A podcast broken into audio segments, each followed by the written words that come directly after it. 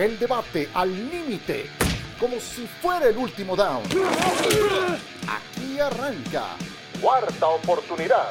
¿Qué tal? ¿Cómo están amigos? Qué gusto saludarles en el podcast de Cuarta Oportunidad de ESPN para hablar de la actualidad de la NFL a poquito más de dos meses y medio de que arranque la temporada 2022. Corrijo, poquito menos de dos meses y medio de que inicie la temporada 2022 de la mejor liga del mundo, junto a John Sutcliffe, el señor Eitan Benesra, Michael Pasquel, soy un servidor Javier Trejo Agaray. Querido John, ¿cómo estás? Qué gusto saludarte. ¿Cómo están compañeros? Un gusto estar en el podcast. Fíjense que hace unos días haciendo radio me cayó el 20 y me puse a averiguar. No va a haber partido de NFL en México en 2023. ¿Por qué? Porque el Estadio Azteca cierra fin de año sí, sí y, por año y medio lo van a estar arreglando. Entonces, y no es, ni modo que te gastes 5 millones en, palcos y lo lleves al estadio de Rayados, ¿no? Entonces, eh, son esas cosas que se entienden, pero dices, chíncara, y después de que va a regresar la NFL, otra vez va a parar. Eh, entonces hay que disfrutar ese 21 de noviembre Rams Arizona, porque eh, en su momento lo tendrán que decir cuando digan el Estadio Azteca cerrará por tanto tiempo y ese tiempo por lo menos es un año, entonces disfrutemos ese Monday Night porque no va a haber en 2023, ¿eh? Como que no San Francisco, Arizona, ¿no? San Francisco, Arizona debe ser un juegazo y esperamos que todos lleguen sanos, John, pero entonces lo que estás diciendo, John, no va a haber juego en teoría hasta después del Mundial. No habría cambio de sede. No, no, hasta 2024. Es decir, Pero, el Estadio Azteca, cuando cante Bad Bunny a fin de año, el conejo malo, por cierto, eh, el estadio cerrará como año y medio, mínimo un año. Entonces, todo 2023 no va a haber nada en el Estadio Azteca. Entonces, como que ¿eh? cuando, cuando me enteré de eso, dije, ups, entonces no va a haber juego de NFL. Es decir, ¿dónde lo llevas? Hay que ser realistas. Aunque quisieras pagarlo, ¿dónde lo pones? No está fácil, no está fácil. Y además, nada más como referencia, 21 de noviembre de 2022, ese día que se juega el Monday Night, ese partido entre San Francisco y Arizona, por la mañana se habrá inaugurado el Mundial de Fútbol de Qatar. No, no, no, es al día siguiente. Bueno, al día, siguiente ah, fue a México, perdón. Exacto. No, México juega el día siguiente a las 10. El martes, sí, claro, pero el 21, lunes, se inaugura ya el, el Mundial. Así que, bueno, pues eh, ya escucharon a Maico Pasquel. Maico, ¿cómo estás? Qué gusto saludarte. Javo, igualmente, compañeros, qué gusto estar aquí con ustedes. Y bueno, pues es muy interesante lo que dice yo, ¿no? Aquí lo que hay que seguir es cuánto tiempo va a llevar esta obra que van a hacer de cara al Mundial. Porque aquí a mi duda, John, es si va a durar un año o dos. Porque no, no, yo ya vi el proyecto, ¿no? Porque el proyecto aparenta wow, ¿no? Porque lo quieren dejar ahora sí que estadio de primer nivel. El estadio de Caño es 1968. 69, ¿no? Fue inaugurado en 69. Tú, Javo, ya existías, entonces tú dinos esas fechas. Miguel, que si cierra el primero de enero, serían 23 meses para estar listo para el partido de noviembre veintitantos del 24. Entonces, sí, sí alcanzan a jugar el partido apenas, pero sí, sí les da porque son 23 meses. Yo lo que sé es que tardaría como, eh, como año y medio, pero es un hecho que no va a haber juego el 2023. Y como que, por lo menos en el ¿Estás de acuerdo que como que a nadie nos había caído el 20 y cuando estábamos en radio dije, oye, me puse a averiguar y dice, pues sí, lo van a cerrar. Entendible, pero eso no quiere decir que, que digas, caray, ¿no? Pues sí, sí, sí, sí, sí, se va a extrañar. Y, la, la otra opción yo creo que sería Monterrey, ¿no? El estadio de, de los rayados. no, que también pero ¿dónde metes los palcos? ¿Dónde, perdón, ¿dónde metes a los jugadores? Es, no está fácil. Si el Azteca tuvo que gastarse 6, 7 millones de dólares para hacer los vestidores, es decir, ni modo que, ni modo que unas, este, unas, este, unas de esas, este, como filmando anuncios, ¿cómo se llama? Unos campers o qué, qué haces, ¿no? No se pues así fue, ¿no? Yo, yo me acuerdo que cuando llegó el primer partido de Raiders, creo que fue que Raiders, eh, ¿qué juego? En Houston, fue así, ¿no? Como unos campers llevaron para los vestidores. Tan así que los conocimos, digo, es por decir campers, ¿no? Pero no eran vestidores reales dentro de la parte del Estadio Azteca. Claro, claro. Digo, ojalá de alguna manera pueda regresar a la NFL y no perdamos un partido el 2023, pero como dices, por el momento hay que aprovechar todo lo que viene de cara al partido entre San Francisco y Arizona. Así sea, me uno a esos buenos deseos. También saludamos, ahora sí, a Aitán Benesra. ¿Cómo estás, Aitán? Hola, ¿cómo andan? Bien, listos para platicar de la NFL que cada vez está más cerca. Oye, ya que estoy contigo, pues arranquemos, ¿no? De entrada, repasar cuáles son los 10 jerseys más vendidos. A poquito más de dos meses del arranque, pues, de la temporada. A ver, repasemos. ¿Quién está en el número uno en venta de jerseys? ¿Qué jersey quiero decir? Bueno, pues está Russell Wilson. Tiene cierta lógica, llega un nuevo equipo, como es Denver. Josh Allen, número dos. Davante Adams, que también cambió de equipo, es el número tres en la venta de jerseys. Kenny Pickett, el novato del equipo de, Pittsburgh, está en cuarto lugar de ventas, su jersey al menos. Tom Brady aparece quinto. Mac Jones, me llama la atención el Mac Jones que esté sexto en la venta de jerseys. Cooper Cup, el MVP del año pasado, Super Bowl, bueno, pues ahí está con, eh, eh, posición 7. Está también Justin Herbert, 8, Patrick Mahomes, 9 y Joe Burrow en el número 10. Me llama la atención, Aitan, ver, por ejemplo, a Mac Jones por encima de Patrick Mahomes, por ejemplo, Kenny Pickett también por encima incluso de Tom Brady. ¿Algún comentario a propósito de, esta, de este ranking de jerseys vendidos, Eitan? ¿Sabes qué creo, Javo? Va a sonar a broma, pero de verdad lo creo. Pues la gente que quiere su jersey de Brady o de Rob, ya se los compraron. O sea, ya lo tienen. Y en la NFL, extrañamente, no se cambian los jerseys seguidos. Entonces, si te lo compraste en 2005, el de Aaron Rodgers, pues es el mismito que el de ahorita, ¿no? Eh, a diferencia, por ejemplo, del fútbol, que le cambian esto, aquello, pues si ya tienes el de Brady de los Bucks, pues ya te lo compraste, ¿no? Pero creo que va por ahí más que sea un, reflejo de la popularidad, pero sin duda que es interesante. Sí, sí, tienes razón. Aunque Josh Allen, por ejemplo, que también ya tiene años en la NFL, está como segundo más vendido, eh, John. Lo que pasa es que luego es como un tema cultural con los chavos. Eh, ¿Se acuerdan cuando todo el mundo tenía el jersey de Michael Vick? O cuando de repente tener la de la bestia o cosas de los Raiders. Yo creo que Russell Wilson hay una combinación de factores. Uno, que en Denver compran todo. Yo me acuerdo, igual Miguel también se acuerdan, ustedes cuando había parabólicas aquí en México, que era la manera de ver la televisión americana, llegaba la señal del canal de Denver porque el centro del satélite estaba en Colorado. Y yo me acuerdo que el noticiario de Denver en las As, en el primer segmento, hablaban de los Broncos todos los días, eh, no, no, en la sección de deportes. Entonces, creo que lo de Russell Wilson es la locura de que tengan un coreback y el chavo joven afroamericano se identifica con Russell Wilson. Ahora sí, casi, casi hasta las pandillas ahorita andan comprando el de Russell Wilson porque está, eh, eh, se identifican con Russell Wilson, ¿no?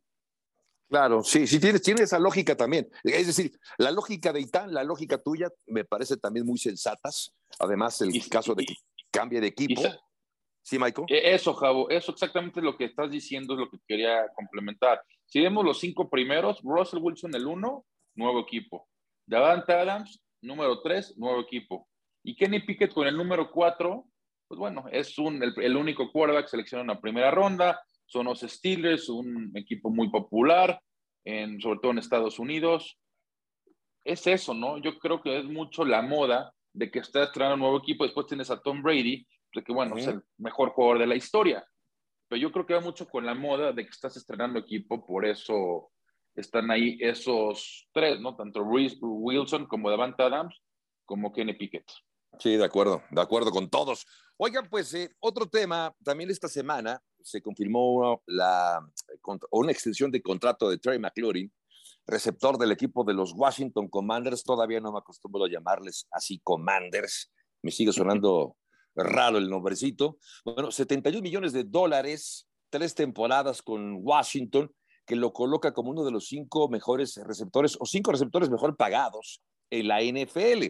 Y cuando empezamos a repasar cuáles son estos cinco mejor pagados en la posición de receptor, bueno, pues ahí está Tyreek Hill con cuatro años y 120 millones de dólares, Davante Adams, cinco años y 142 millones, aunque la clave está muchas veces, me parece, o mejor dicho, en la, el dinero garantizado. Cooper Cup, Stephon Dix, AJ Brown, y ahí aparece Terry McLaurin. Eh, el caso de McLaurin, de los 71 millones, 53 millones son garantizados. Ahora, la pregunta me lo parece, me parece pertinente, Eitan, es si estos que aparecen en este ranking de los mejor pagados son asimismo también los mejores receptores de la NFL, porque no necesariamente son los mejores los que más dinero ganan, Itán. Eh, sí, no, no va de la mano. Eh, creo que es más bien cíclico, o sea, le toca firmar a estos y entonces estos toman ventaja. Sí creo que están dentro de, pero no necesariamente diría que son los mejores. Bueno, porque por ahí están receptores como, no sé, llamar Chase, por ejemplo, que tuvo un temporadón, ¿no? John, este, ¿dónde me dejan a, de Hopkins? John. Yo, me acuerdo cuando a Sam Bradford le pagaron un billetote y decíamos, ¿cómo le pagaron? Me acuerdo Ciro lo criticaba como loco. Es el, el, que le tocó en turno. Obviamente no son yo, yo Hopkins, me quedo con él, Jamar Chase, me quedo antes. Lo que pasa es que pues, Washington o le pagas o lo pierdes. Entonces, a veces eh, hubo un momento que decías, ¿cómo puede ganar más Sam Bradford que Aaron, Aaron Rodgers en algún momento?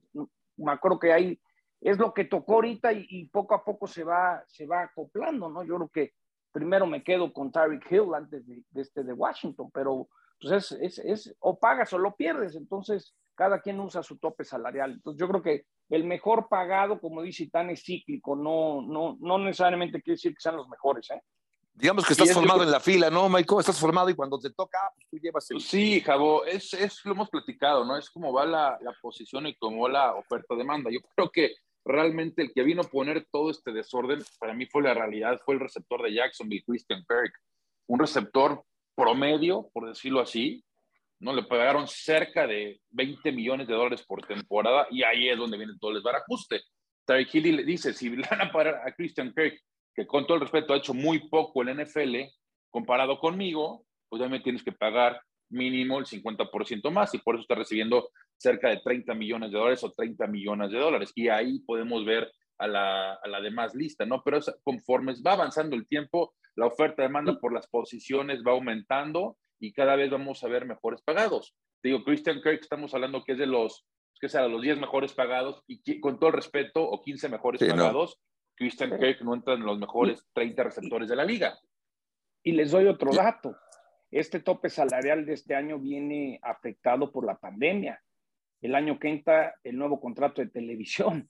Entonces, con eso que decía el, el, profe, de estar formado, ¿sabes qué? Qué bueno que todavía en la cola me falta tiempo para llegar, porque lo que viene a partir del año que entra va a haber el doble, no digo el doble, pero va a haber un 20% más de billete para gastar. Entonces, es un poco de suerte donde te tocó. Ahora sí que te formaste en el banco y depende de los intereses que te van dando, pues espérate un año porque van a subir y van a subir bastante. Mira, no, no había pues considerado esa variable, pero sí tiene lógica. ¿No? ¿Algo quieres agregar, Michael? No, esto, aquí haciendo una comparación con las grandes ligas, y tú sabes, Aaron Judge decidió apostar por, él, no renovar con los Yankees, no, no extender su contrato, va a ser agente libre.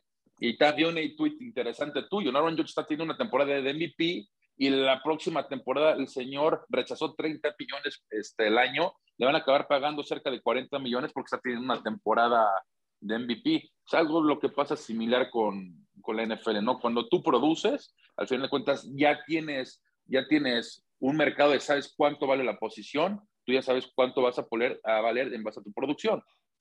Ahora, se está pagando mucho, mucho dinero a, los, a receptores. Es decir, parecería que después de los corebacks, que es, la posición, no todos los corebacks son los, son los mejor pagados, no necesariamente, pero después de la, de, de la posición de coreback, parecería que la de receptor es la segunda mejor posición, al menos la segunda mejor cotizada, y tal, no sé qué opines, pero parecería que esa es la tendencia actual, ¿no? Sí, eh, creo que, que, ahora es una posición premium, como le dicen, ¿no? Ahí hay eh, cinco que son coreback, tackles, receptores y esquineros, eh, junto con los linieros defensivos.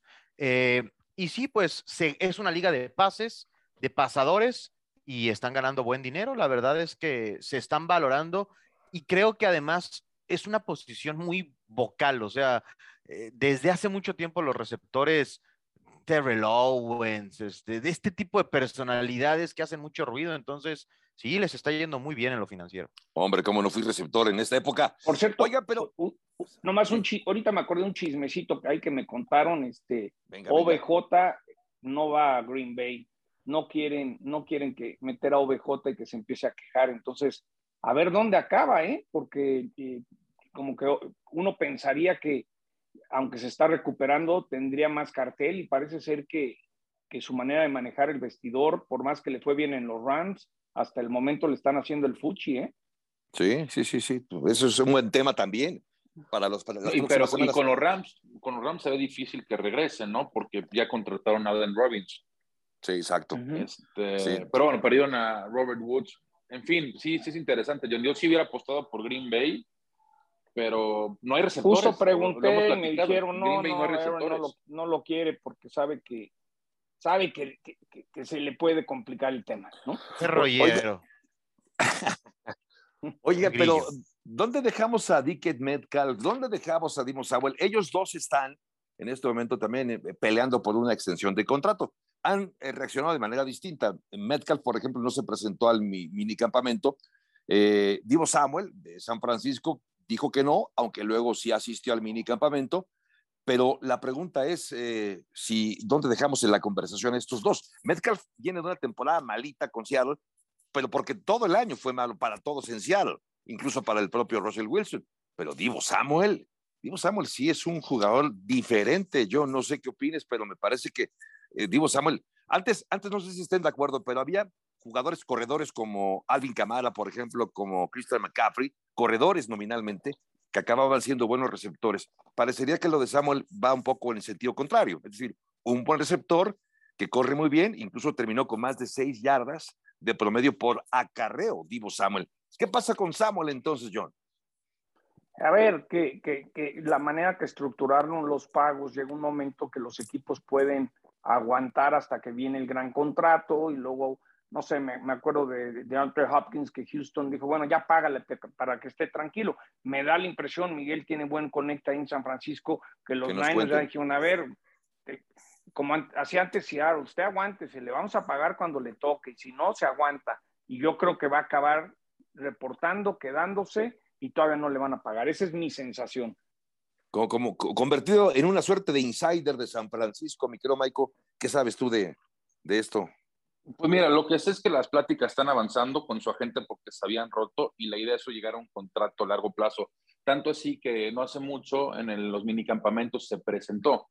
¿no? Y estuvo en unos minicampamentos y ahorita se espera que justo en un mes, cuando empiecen ya los campos de entrenamiento de cara a la temporada, eh, se presente a Divo Samuel y puedan llegar a un acuerdo a lo largo de la temporada. Eso es lo que, lo que tengo informado y yo creo que se va a hacer porque hemos visto cómo cuando acabó la temporada para San Francisco, pues bueno, él estaba furioso por los otros contratos que estaban dando y a él no se lo dieron.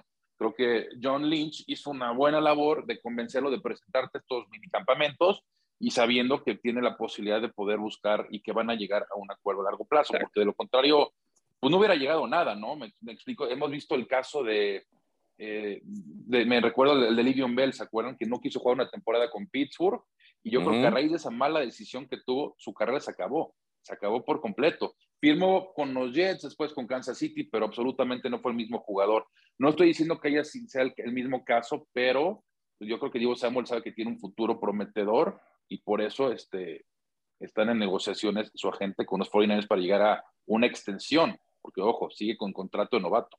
Claro, no, no, pueden darse el lujo de no tener a Divo Samuel San Francisco por todo lo que aportó la temporada pasada al, al equipo, más de mil yardas como receptor, un, eh, un, jugador muy versátil, sin lugar a dudas. Bueno, a ver, ya que estamos hablando de receptores, ¿qué les parece que echamos un vistazo a la división este de la Conferencia Nacional y me, das o me da cada uno de ustedes en principio su mejor dupla en la división este de la Conferencia Nacional. Cuando digo dupla, me refiero a coreback receptor. ¿Quién tiene esta, esta mejor combinación en la este de la Nacional? Maiko, empiezo contigo. ¿Con quién te quedas? De Dak Prescott, CD Lamb, por ejemplo, de Jalen Hurts y AJ Brown, de Carson Wentz y Terry McLaurin. Y ya no metemos en la conversación a nadie de los Giants, ¿no? Me, me imagino. Hijo, mira, mira, honestamente es difícil, pero me voy a, me voy a ir con, con, los Cowboys. Creo que Dak Prescott ya lo hemos visto, es un, es un quarterback de playoffs. Digo, tiene que dar ese paso, siguiente paso para entrar en el tema de un quarterback elite, que todavía le falta bastante, ¿no? Y CD Lamb para mí es el mejor receptor de esa división. Entonces estamos hablando para mi gusto, el mejor quarterback, el mejor receptor, creo que Terry McLaurin puede hacer cosas importantes, simplemente hay que ver los quarterbacks con los que ha jugado. Sí, por otro lado, tenía a Mary Cooper, que Mary Cooper ya no está, está con Cleveland, ahorita se convierte en un, se consolida, ¿no? Como un receptor número uno. Creo que ese es el mejor dúo, ¿no? Que vamos a ver en el este de la Nacional. Daniel Jones, por supuesto, ni tocamos el tema. Terry McLaurin puede dar ese paso importante con Carson Wentz, pero va a depender del juego de Wentz. Y Jaden Hurts no es un quarterback que honestamente me, me convenzca. Yo, yo confieso que... Sí, les doy un, dato de los gigantes. Normalmente, cuando sale el calendario de la NFL de Monday Night Football, ahora sí que ellos siempre nos clavan a los gigantes y a los, a los Chicago Bears, porque son dos equipos que dan mucho rating a nivel nacional, porque hay mucha gente en todo el país, en Estados Unidos, que los sigue. Y no recuerdo la última vez que no tenemos en Monday Night, yo lo digo gracias a Dios, no los tenemos a los gigantes. Entonces creo que eso a los expertos que hacen el calendario porque sí tenemos a Chicago. Yo creo que se espera que sea un largo, pero largo caminar para los Giants. Yo creo que eh, yo creo que Dallas y Washington son los que van a pelear esto, ¿no? Y, y, además con un cambio de head coach eh, para el equipo de los Giants. Tú, Aitán, ¿con quién te, qué dupla te, te, te, llama más la atención de esta este de la Nacional? Eh, perdón, Aitán. Con la de Dallas, me voy a quedar con la de los Cowboys porque creo que que CD Lamb puede crecer y es el mejor coreback de la división. Entonces me tomaría al de los Cowboys, eh, Carson Wentz, bueno, pero ni regalado. Eh, yo creo que creo que Daniel Jones es menos malo de lo que muchos creen, pero, pero sí eh, me parece que teniendo al mejor coreback de la división, Dallas lleva mano en esa en esta plática. Eso ayuda. Yo tú ya no nos dijiste cuál es tu dupla, entonces, por cierto. Este, pues yo me quiero repetir la pregunta, dice John. No, lo que tiene Dallas, sí, sí, sí, ya sé que yo soy bueno para andar cambiando el tema. Paso, profe. No, la verdad es que sí, cuando ves estas, estas, estas duplas, a ver, Jalen Horst, pues tampoco me acaba de convencer como mariscal de campo. De hecho, eh, es un equipo que, cambió su forma de jugar eh, a mitad de la temporada del año pasado. Eh, y además con AJ Brown, que es un gran receptor, me gusta mucho Brown, pero tampoco tuvo mucho, mucho, mucho espacio para poder brillar en Tennessee, ¿no? Hay que considerarlo también esto. Lo de Carson Wentz y la llegada a, Washington me parece que también es un interrogante. Digamos que desde un punto de vista muy particular, quien te da más certezas es esta dupla de, de Dak Prescott y CeeDee Lamb. Me parece que esa es como la que te da más certeza y aunque en el caso de las otras dos, Horty Brown y Wentz y McLaurin, pues me parece que justamente todavía tienen mucho por comprobar, porque además se van a estrenar apenas, van a empezar a jugar apenas la siguiente temporada, nunca antes se habían jugado, al menos no en la NFL. ¿Qué les parece que vamos a una pausa y enseguida platicamos de otros temas, porque hay algo que platicar acerca de, Sean Watson, que está en un momento importante de definición acerca de un eventual castigo en la NFL. Hacemos una pausa y regresamos en cuarta oportunidad del podcast de ESPN.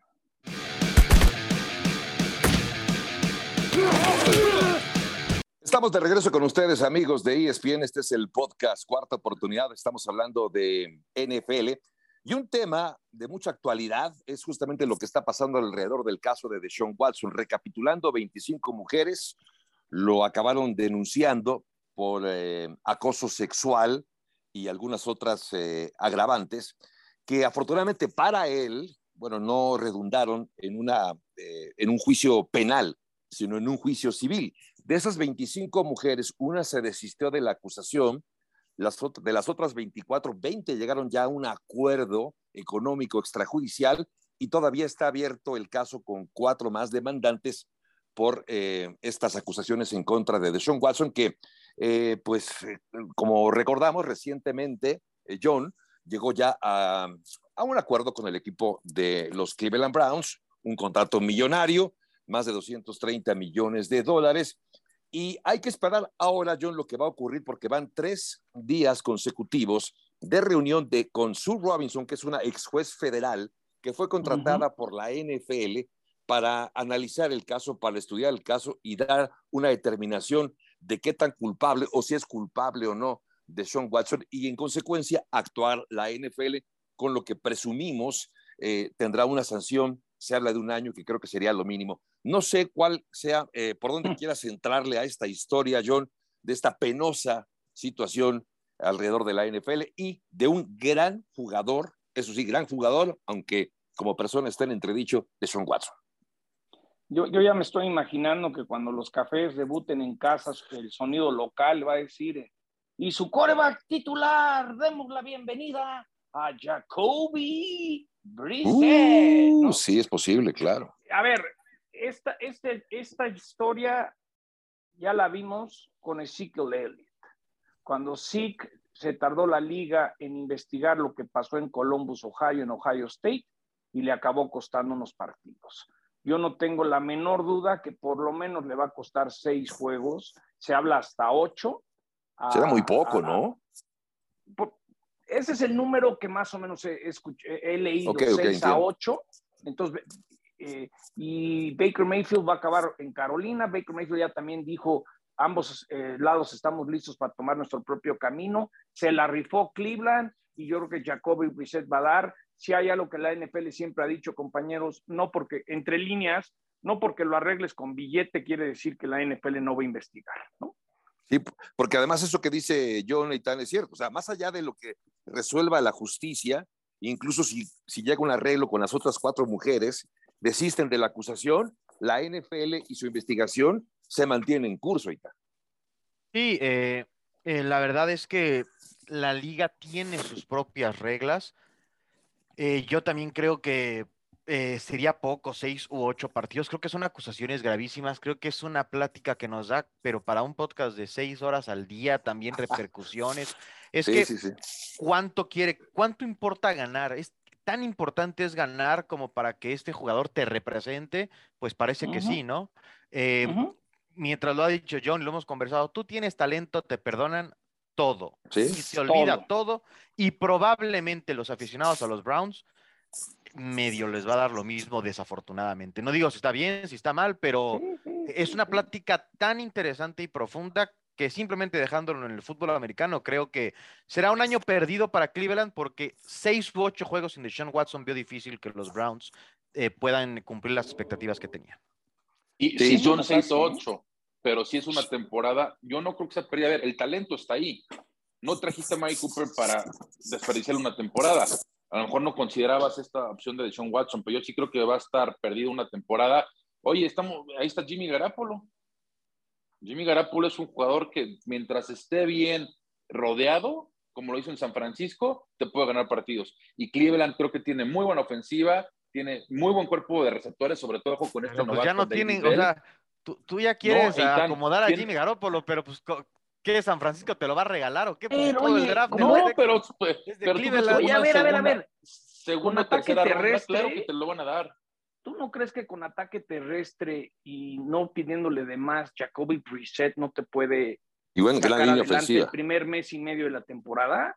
Yo, Eh, ojo, creo, que John, Jacob- sí, sí, yo creo que Cleveland pensó en eso. Yo, yo, yo a Jacoby Brissett no lo veo como un gran titular, pero pues por lo menos no se va a caer de pompas a la Mark Sánchez, ¿no?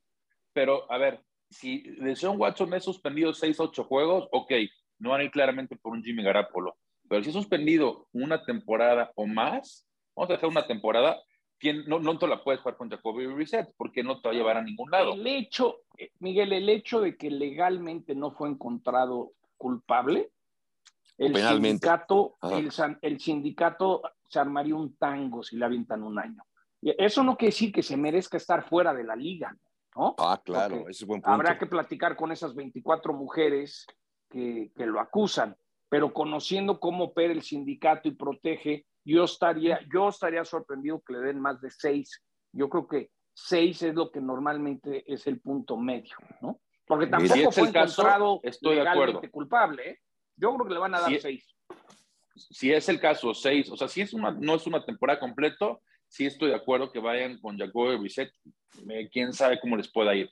Pero si es una temporada donde va a estar suspendido, no pueden pensar en Jacoby Reset, tienen que ir por alguien mejor, como puede ser Jimmy Garapolo o hasta el mismo Mayfield, ya tienen que negociar Eso. eh, de nuevo con No, él. ella dijo que porque no, el- no, el- el- Baker- el- el- Baker ya se fue.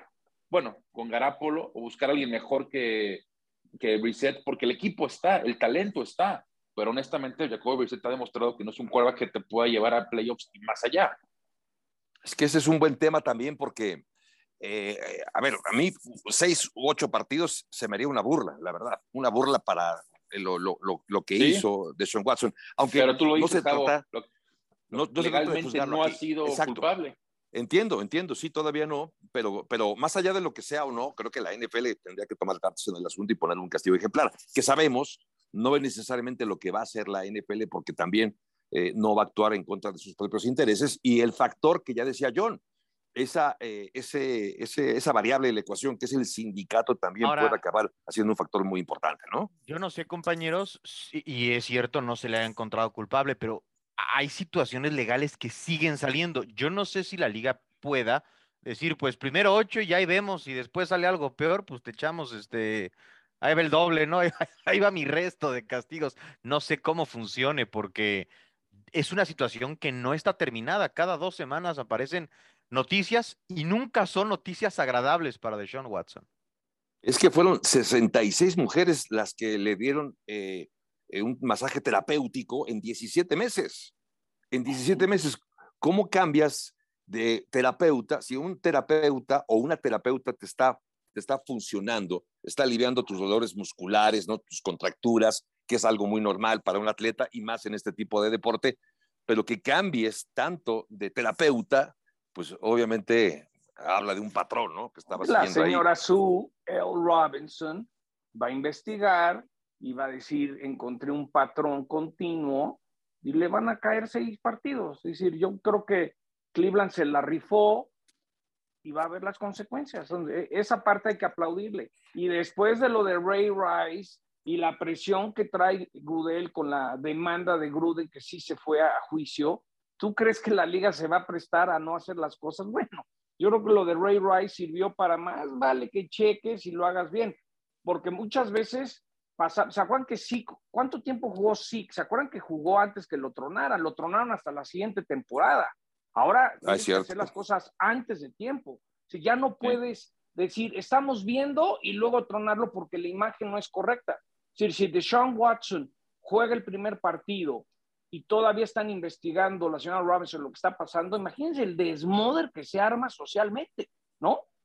Sí, sí, sí, sí, sí, es, un- es un punto. Así es. Pues a ver en qué, eh, qué pasa. Hay- habrá que determinar y seguramente Cleveland tendrá ya un plan B, ¿no? Es decir, pensar en estas posibilidades. ¿Qué pasa si es sancionado seis u ocho partidos y qué pasa si se va toda la temporada completa? Lo que es un hecho es que si se es sancionado toda la temporada completa, el contrato que recientemente firmó de Sean Watson empezaría a correr a partir del 2023. Es decir, se recorrería su contrato un año para que empiece ya a, a operarse a partir de la siguiente temporada. Oiga, pero ya para despedirnos, un comentario de este combate anunciado de box entre Adrian Peterson y, do- y, y otro eh, gran corredor como lo era Livion Bell.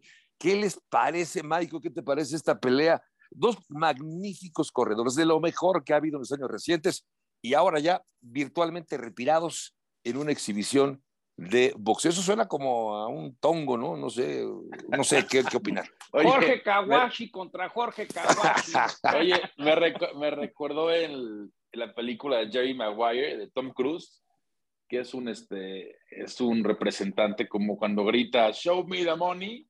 Va por ahí, Jabo. Ahora sí que el, el dinero manda y así les pagaron para que ambos este, puedan subirse al ring. Y Aquí lo interesante es ver cuánto va a durar y quién va a ganar, ¿no?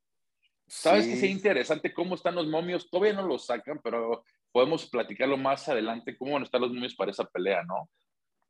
Bueno, y, ¿Sabes? y- Y- y- y sabes que también eh, he tenido la fortuna de estrechar mano con Adrian Peterson y siempre le digo a mis cuates, es como si tu mano fuera la pelota de béisbol adentro de una manopla, ¿no? Entonces, lo que quiero ver es con las manos que tiene Adrian Peterson, le puede dar un golpe que cubre, ahora sí que la quijada y el ojo al mismo tiempo. sí, sí, sí. Y tal, Entonces pues, vamos es, con Peterson. Es una, es, es una, eh, es una vergüenza John. que estén haciendo estas cosas, ¿no? La verdad. sí, ya es puro show, puro show y tan. Pero- pero- Está ¿No jalando mucho. Ha- Sí, hace- con artistas, sí, sí, Sí, está hace jalando. una semana el evento más visto en esta plataforma de videojuegos que se llama Twitch, la organizó este español Ibai, que está muy de moda. Eh, de hecho, una streamer mexicana participó. Ha sido el evento más visto en la historia de esta plataforma. Casi 3 millones de personas se conectaron a ver a puros amateurs disque boxear. Entonces, a mí no me gusta, yo no lo consumo, pero entiendo por qué llama la atención. Este youtuber, Jake Paul, creo que se llama, que eh, reta a todos y gana mucha lana, eh, anda de moda hacer estos eventos y pues lo que sí. se me hace raro es que creo que ninguno de los dos pues necesitan ahí unos, unos centavos, pero no sé en qué gasten sus dineros, ¿verdad? Eso es otra cosa. Deberíamos organizar nuestro contest, ¿no? También en cuarta oportunidad. Pero de ¿no? una. Imagínate a Rabito Pruneda contra, contra quién lo pones. A Lo Rabito muerdo. Pruneda. Pues no, pues los momios ahí, sí, exactamente. No, A sí correr, sería- No, pues, no, Sería bueno, yo- terrible. Yo me traigo de invitado especial a Roberto Garza y ya. Ándale, ah, no, Roberto Garza sí sería un formidable rival. Oiga, pues estamos llegando al final de cuarta oportunidad del podcast de ESPN hablando de la NFL, ya cada vez más cerca, afortunadamente, de el arranque de una nueva temporada. Mi querido John Sutcliffe, nos vamos. Vámonos, un abrazo y ya poco a poco se va acercando este tema de la temporada regular. Ya quiero que jueguen los Rams y los Bills. Sí, sí, sí, es, es cierto, con el cual se inaugura la temporada 2022. Eitan Benesra, nos vamos. Vámonos, nos vemos la próxima semana. Fuerte abrazo a todos. Michael Pasquel. Abrazo, Jao y Tam, que tengan excelente fin de semana. Estamos en contacto. En nombre de todo el equipo de Cuarta Oportunidad de ESPN, el podcast. Gracias, pásela bien y hasta la próxima. Soy Javier Trejo Garay, por cierto. Hasta la próxima. El debate al límite, como si fuera el último down. Gracias por escuchar Cuarta Oportunidad.